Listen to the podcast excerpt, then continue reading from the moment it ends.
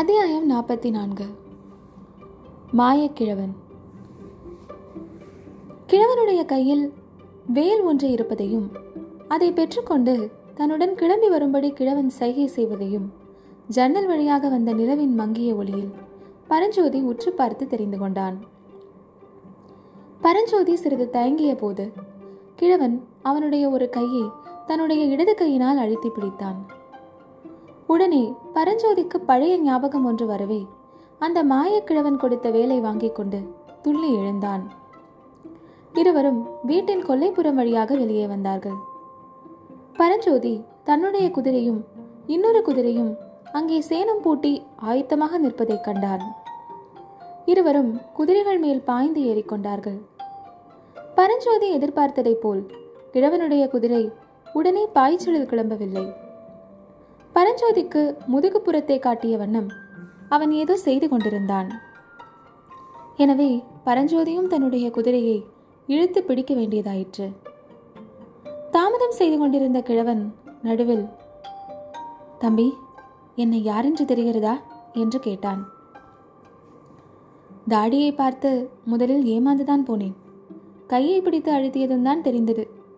பிசாசுக்கு பயப்படாத சூரர் வஜ்ரபாகு தாங்கள் தானே?" என்றான் பரஞ்சோதி. உரத்த சத்தத்துடன் சிரித்து கொண்டு கிழவன் திரும்பிய போது அவன் முகத்திலிருந்த நரைத்த தாடியை காணவில்லை. தாடி நீங்கிய முகம் வீரன் வஜ்ரபாகுவின் முகமாக காட்சியளித்தது. "யோசித்து சொல்லப்பனே, என்னோடு வருவதற்கு உனக்கு சம்மதமா?" என்று வஜ்ரபாகு கேட்க, பரஞ்சோதி, "எனக்கு வர சம்மதம்தான். உங்களுக்குத்தான் இங்கிருந்து போகும் உத்தேசம் இல்லை போலிருக்கிறது" என்றான். "ஏன் அப்படி சொல்கிறாய்?" "பின்ன, இப்படி சத்தம் போட்டு பேசுகிறீர்களே, அவர்கள் விழித்து கொள்ள மாட்டார்களா?" "அவர்களை எழுப்புவதற்காகவே தான் இறைந்து பேசுகிறேன். தூங்குகிறவர்களை ஏமாற்றிவிட்டு ஓடி தப்பித்து கொண்டான் என்ற அவப்பெயர் அச்சுத விக்ராந்தனுடைய வம்சத்தில் உதித்த வீரன் வஜ்ரபாகுவுக்கு வரப்படுமா?" என்று கூறி எதையோ நினைத்து கொண்டவன் போல் இடி இடி என்று சிரித்தான்.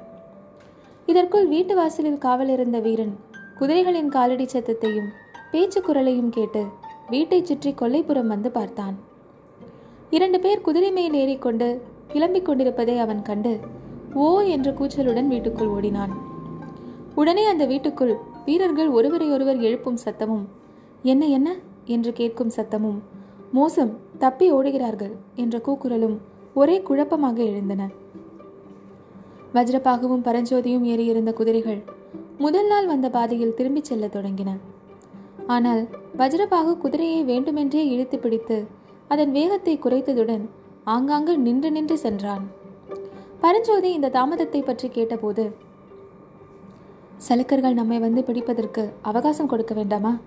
அவர்கள் வழி தப்பி வேறு எங்கேயாவது தொலைந்து போய்விட்டால்?" என்றான். "போய்விட்டால் என்ன?" என்று பரஞ்சோதி கேட்டான். "இந்த இடத்திற்கு கொஞ்ச தூரத்தில் ஒரு மலை கணவாய் இருக்கிறதல்லவா? அந்த கணவாயில் துர்க்காதேவி கோவில் ஒன்று இருக்கிறது. நேற்று வரும்போது நீ கவனித்தாயா?" "இல்லை." "நீ எங்கே கவனிக்கப் போகிறாய்? உன்னுடைய கவனமெல்லாம் ஒருவேளை திருவென்காட்டு கிராமத்திலே இருந்திருக்கும்." "என்ன சொன்னீர்கள்?" "அந்த துர்க்கையம்மன் கோவில் வழியாக நான் நேற்றைக்கு வந்தபோது இன்று சூரியோதய சமயத்தில் அம்மனுக்கு ஒன்பது உயிர்களை பலி கொடுப்பதாக வேண்டிக் கொண்டு வந்திருக்கிறேன். இவர்கள் வேறு வழியில் போய்விட்டால் என்னுடைய வேண்டுதலை நிறைவேற்ற முடியாது அல்லவா?" ஆனால் மேற்கூறிய கிழவனின் வார்த்தைகள் பரஞ்சோதியின் செவியில் விழுந்தன. இருந்தாலும் அவன் மன அவன் மனதில் பதியவில்லை. பெரியதொரு வியப்பு அவனுடைய உள்ளத்தில் குடிக்கொண்டிருந்தது. திருச்செங்காட்டங்குடியிலிருந்து அவன் கிளம்பியதிலிருந்து எத்தனை எத்தனையோ அதிசய சம்பவங்களை பார்த்திருக்கிறான். ஆனால் இவ்வளவுக்கிடையிலும் அவனுடைய மனமானது திருவென்காட்டுக்கு போய் வந்து கொண்டுதான் இருந்தது. ஆனால் அந்த விஷயம் இந்த வேஷதாரி வஜ்ரபாகுவுக்கு எப்படி தெரிந்தது என்று நினைத்து பரஞ்சோதி ஆச்சரிய கடலில் மூழ்கினான். பல பலவென்று பொழுது விடியும் தருணத்தில் வஜ்ரபாகுவும் பரஞ்சோதியும் ஒரு மலை கணவாயை அடைந்தார்கள். அவர்கள் இதுகாரும் வந்த பாதையானது அங்கே குறுகி இருபுறமும் செங்குத்தாக ஓங்கி வளர்ந்த பாறை சுவர்களின் வழியாக சென்றது. கணவாயை தாண்டியதும் ஒரு பக்கம் மட்டும் பாறை சுவர் உயர்ந்து இன்னொரு பக்கம் அதல பாதாளமான பள்ளத்தாக்காக தென்பட்டது. இந்த இடத்திற்கு வந்ததும் வஜ்ரபாகு தன் குதிரையை நிறுத்தினான். பரஞ்சோதியையும் நிறுத்தும்படி செய்தான். காலை நேரத்தில் குளிர்ந்த இளம் காற்று மலை கணவாயின் வழியாக ஜிலு ஜிலுவென்று வந்தது. பட்சிகளின் மனோகரமான குரல் ஒலிகளுடன் தூரத்திலே குதிரைகள் வரும் காலடி சத்தம் டக் டக் டக் என்று கேட்டது. தம்பி, உன்னை மறுபடியும் கேட்கிறேன், அந்த சலுக்க வீரர்கள் வருவதற்குள்ளே தீர்மானமாகச் சொல். உனக்கு என்னோடு வருவதற்கு இஷ்டமா என்று வஜ்ரபாகு கேட்டான். உங்களோடு தான் வந்து விட்டேனே, இனிமேல் திரும்பி போக முடியுமா என்றான் பரஞ்சோதி. உனக்கு இஷ்டமில்லாவிட்டால் இப்போது கூட நீ திரும்பி போய் அவர்களுடன் சேர்ந்து கொள்ளலாம் என்றான் வஜ்ரபாகு. சேர்ந்து கொண்டு என்று கேட்டான் பரஞ்சோதி. அவர்கள் போகும் இடத்திற்கு நீயும் போகலாம். அவர்கள் எங்கே போகிறார்கள்? நாகார்ஜுன மலைக்கு போவதாக நினைத்து கொண்டிருக்கிறார்கள்.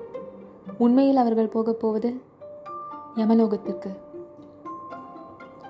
யமலோகத்துக்கா? அங்கே அவர்களை அனுப்பப் போவது யார்? உனக்கு இஷ்டம் இருந்தால் நீயும் நானுமாக, இல்லாவிட்டால் நான் தனியாக. பரஞ்சோதி சிறிது யோசித்துவிட்டு, தாங்கள் எங்கே போகிறீர்கள் என்று கேட்டான். பல்லவ சைனியத்தின் பாசறைக்கு. ஆஹா, நான் நினைத்தது நடந்து விட்டது என்றான் பரஞ்சோதி. நீ என்ன நினைத்தாய்? உனக்கு எப்படி தெரிந்தது என்று கேட்டான் வஜ்ரபாகு. நேற்றைக்கெல்லாம் யோசனை செய்ததில் தெரிந்தது. இன்னும் என்ன தெரிந்தது? தாங்கள் காஞ்சி சக்கரவர்த்தியின் ஒற்றர் என்றும் தெரிந்தது. தம்பி, உன்னை என்னவோ என்று நினைத்தேன். வெகு புத்திசாலியாக இருக்கிறாயே. ஐயா, நான் தங்களுடன் வந்தால் பல்லவ சைனியத்தில் என்னை சேர்த்துக்கொள்வார்களா என்று கேட்டான் பரஞ்சோதி. கட்டாயம் சேர்த்துக்கொள்வார்கள். கரும்பு தின்ன கூலியா? உன்னை போன்ற வீரனை பெற பல்லவ சைனியம் கொடுத்து வைத்திருக்க வேண்டுமே என்றான் வஜ்ரபாகு. பரஞ்சோதி இதற்கு மறுமொழி சொல்லவில்லை. சிறிது நேர மௌனத்திற்கு பிறகு, அப்பனே, என்ன யோசிக்கிறாய் என்று வஜ்ரபாகு கேட்டான். என்னிடம் உள்ள ஓலையை என்ன செய்வது என்றுதான். அதோ அங்கு தெரிகிற பள்ளத்தாக்கிலே ஓடுகிற தண்ணீரிலே போடு. அதனால் இனிமேல் பிரயோஜனம் ஒன்றுமில்லை. நாகநந்தியும் ஆயனரும் எவ்வளவு ஏமாற்றம் அடைவார்கள். ஆம், நாகநந்தி பெரிய ஏமாற்றம்தான் அடைவார் என்று கூறிவிட்டு வஜ்ரபாகு கலகலவென்று சிரித்தான். ஏன் சிரிக்கிறீர்கள்? இப்படிப்பட்ட கும்பகர்ணனாக பார்த்து அந்த புத்த பிக்ஷு ஓலையை கொடுத்தாரே என்றுதான். ஐயா, தயவுசெய்து என்னை மன்னியுங்கள். நான் இப்படியே நாகார்ஜுன மலைக்கு போய் நாகநந்தியின் ஓலையை கொடுத்துவிட்டு பின்னர் பல்லவ சைனியத்தின் பாசறைக்கு வருகிறேன். வீண் வேலை அப்பனே. நாகநந்தி உன்னிடம் கொடுத்த ஓலை அக்கினிக்கு இரையாகிவிட்டது. என்ன சொல்கிறீர்கள்? நாகநந்தியின் ஓலை தீயில் எரிந்து போய்விட்டது என்றேன். இதோ என்னிடம் இருக்கிறதே. அது நான் எழுதி வைத்த ஓலை தம்பி. என்னுடைய சந்தேகம் சரிதான் என்று பரஞ்சோதி கூறி ஓலை சுருளை எடுத்து வீசி பள்ளத்தாக்கில் எறிந்தான். அன்றிரவு தீபத்தில் மயக்க மருந்து சேர்த்து என்னை தூங்க வைத்துவிட்டுத்தானே ஓலையை எடுத்தீர்கள் என்று கேட்டான். உன்னுடைய வேலின் முனையைப் போலவே உன் அறிவும் கூர்மையாகத்தான் இருக்கிறது என்றான் வஜ்ரபாகு.